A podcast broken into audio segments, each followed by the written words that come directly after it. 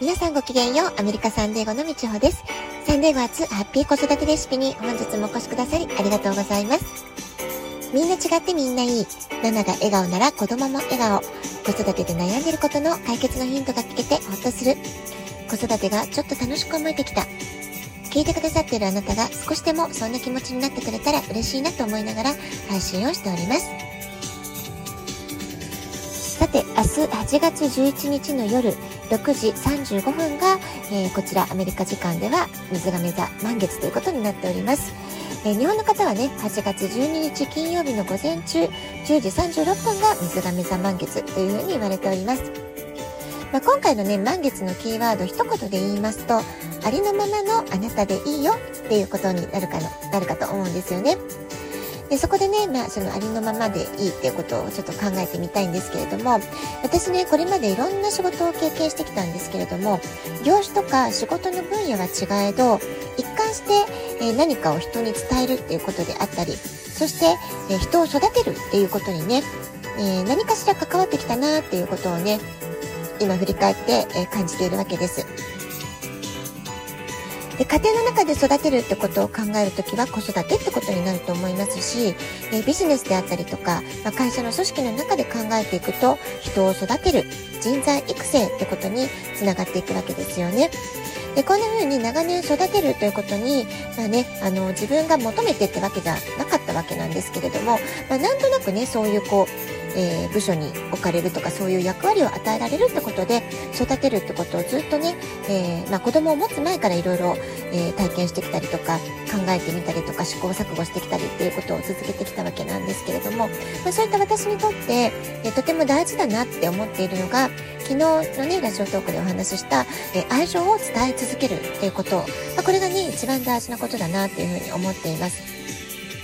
で次にね何が大事かっていうことを今日ね話していこうかなと思ってるんですけど個性を尊重するということつまりみんな違ってみんないいまあね、あの私このラジオトークで必ず毎日冒頭でみんな違ってみんないいって言葉言い続けていますけれども私にとってはこの言葉とても特別で、まあ、すごくね大事にしたい言葉だなっていうふうに思っているんですよね。で今回の水亀座満月っていうのはまさにこのみんな違ってみんないいっていうメッセージになるかなと思うんですけれども、えー、どういうことかっていうとあなたの直感を信じていいよとか心を開いて自然に身を委ねよう宇宙に任せよう宇宙のエネルギーにお任せしよう、まあ、そういう感覚がすごく大事だよってことをメッセージとして伝えてくれてる満月になるわけなんですよね。まあ、つまり分かりやすく言うとありのままのあなたで大丈夫だよっていうことになるんじゃないかなと思います。背伸びしたりかっこつけたりしなくてもいい。身の丈に合ったあなたらしいやり方であなたが夢中になれること好きなことをすればいい、まあ、そんなね感じかなというふうに思います。で昨日のラジオトークでは自己肯定感自己重要感っていうのがいかに大切かっていうお話をさせていただいたんですけれども、えー、明日のね水亀座満月のメッセージでも、えー、みんな違ってみんないいとか今のままのあなたが、えー、とっても素敵だよっていうそういうメッセージ、まあ、本当にね自己肯定感自己重要感を感じさせてくれる、まあ、そういうメッセージがね降りてきてるんじゃないかなと思います。ですので今のあなたの個性とかあなたしか持っていない才能というもの、まあね、個性であっても才能であってもそれはもうあなただからこそ唯一無二の素敵なね、えー、宝物なわけですから、えー、自分の中で、えー、今一度ね是非しっかりと再評価をしてみる、まあ、そういったことをね考えてみてほしいなというふうに思っています。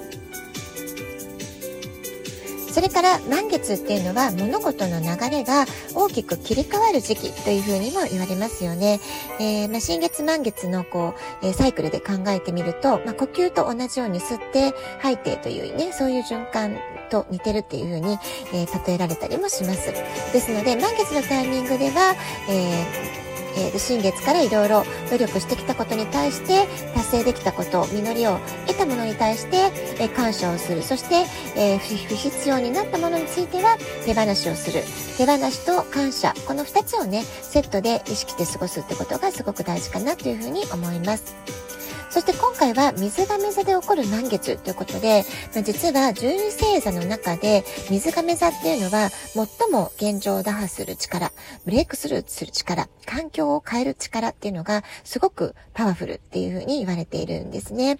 で、あなたが変えたいと思っていることがもしあるのであれば、まあ、今回の満月ね、すごくこう、えー、後押ししてくれる力を込め、あの、持っていると思いますので、えー、ぜひね、満月のパワーウィッシュの中で、えー、私はこういうことを変えたい、こういうことを変えることで自分の夢を叶えたいとか、もっとこう、人生を改善していきたいとかね、好転させたいとか、まあ、そういったことをね、書き出してみるといいんじゃないかなと思います。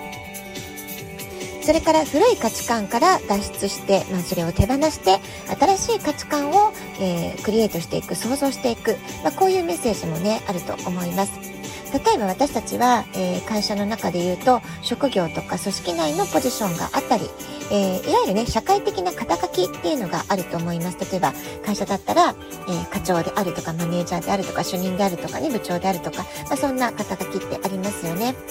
でついその肩書きっていうのが自分のアイデンティティのように思ってしまうこともあったりするかと思うんですけれどもここでいう水亀座的な、え、個性というのは、まあ、そういう肩書きではないってことなんですよね。あなたらしい個性というのはそういった社会的なラベルとは全く異なるものだよってことなんです。で、実際ね、私も会社を退職した時に、まあ、その時ね、当時主任という、えー、ポジションにいたわけなんですけれども、部下も何人かいました。だけれども、もう辞めた瞬間ね、私はただの一人の人間っていうことになるわけですよね。ですから、まあ、会社は仕事を辞めたり、退職したりしたら、肩書きっていうのは、何のこう意味も持たなくなる、えーものになっていくわけですし例えばなんとかちゃんのママっていう風にね呼ばれてて子育て時代っていうのは母親であるっていうアイデンティティがすごく、えー、強かったりすることもあると思うんですけれどもそれもね子供がやがて成長して育っていけば、えー、母親である役割の比率っていうのがすごくね少なくなっていくわけなんですよね、まあ、こうした社会の肩書きあるいは社会的責任と言ってもいいかもしれませんけれども、まあ、そういったものの束縛を一切受けない。そういったものから、まあ、それはこうなんだかこう社会的なアイデンティアイデンティティとして心地よいとか頑張ってるって思える時もあるかもしれませんけれどもそれは永遠にあなたのアイデンティティにはならないってことなんですよね。そういったものから改善完全に解放された時あなたの個性ってどういうふうに表現できるでしょうか。そして社会的ラベル肩書きから解放されたあなたが一番やりたいことっていうのは何でしょうか。まあそういったことね、例えば会社で無我夢中で仕事してる時ってそんなこと多分考えたりしないと思うんですよね。私もそういうことを考えたことなかったです。やはり会社を辞めてみて、一個の人間になった時に、あ、私、私ってどういう人間なんだろう私ってこれから何をしたいんだろう、まあ、そういったことをね考えたことが、えー、アメリカに来る前ですねそういったことがあったんですね。でもしなかなか思いつかないよって場合は、えー、ぜひねご自分の子供の時のことを思い出してみると少しね助けになるんじゃないかなと思います。で子供の頃のピュアな気持ちを思い出して子供の時好きだったこと何だったかな？子供の頃描いていた夢夢中になっていたもの、まあ、そういったものが何だったかな、まあ、そういったものをね、え少し思い出してみることでもしかしたら幼き日の思い出の中にあなたの、え本当の願いとか心の奥底に眠っている本当はやりたかったこと本当はチャレンジしてみたかったこと、え本当はもっと夢中に無我夢中にそれに没頭してみたかったこと好きなこと、まあ、そういったものが眠っているかもしれません。大人になるとついついね自分の限界っていうのをね自分で線引きしてしまって諦めたり夢を思い描くってことすらやめてしまったりしますよね。でもこれから人生100年時代と言われています。え風の時代ではこれまでの常識や価値観がますます壊れていく時代っていうのが、えー、続いていくわけです、え、よくねこの数年ぐらいかな破壊と再生という言葉よく耳にしませんか？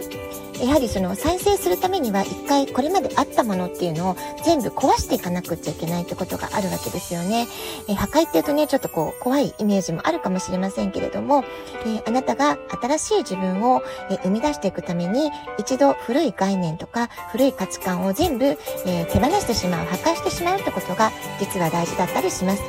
今回の水亀座満月というのは、これまでの,、えー、あなたの固定概念というのを壊して、えー、これか固まったね、古い価値観を手放して、新しい夢や理想を現実化する、まあ、そういうね、力強いパワーを、えー、授けてくれそうな満月になっています。ですので、この満月のエネルギーを感じながら、ぜひね、明日の夜は、え夢リスト100なんていうのを書き上げる。えー、あるいはビジョンボードを作ってみる。まあ、そういったことをするのもね、素敵な満月の夜の過ごし方になるんじゃないかなというふうに思います。ラジオトークアプリインストールしておくと簡単にスマホから聞くことができます。子育てのお悩みや質問、疑問、え、人生相談など何でも結構です。ぜひ質問欄に書いて送ってください。では、今日はこの辺で今日も素敵なお時間をお過ごしください。ごきげんよう、以上でした。さようなら。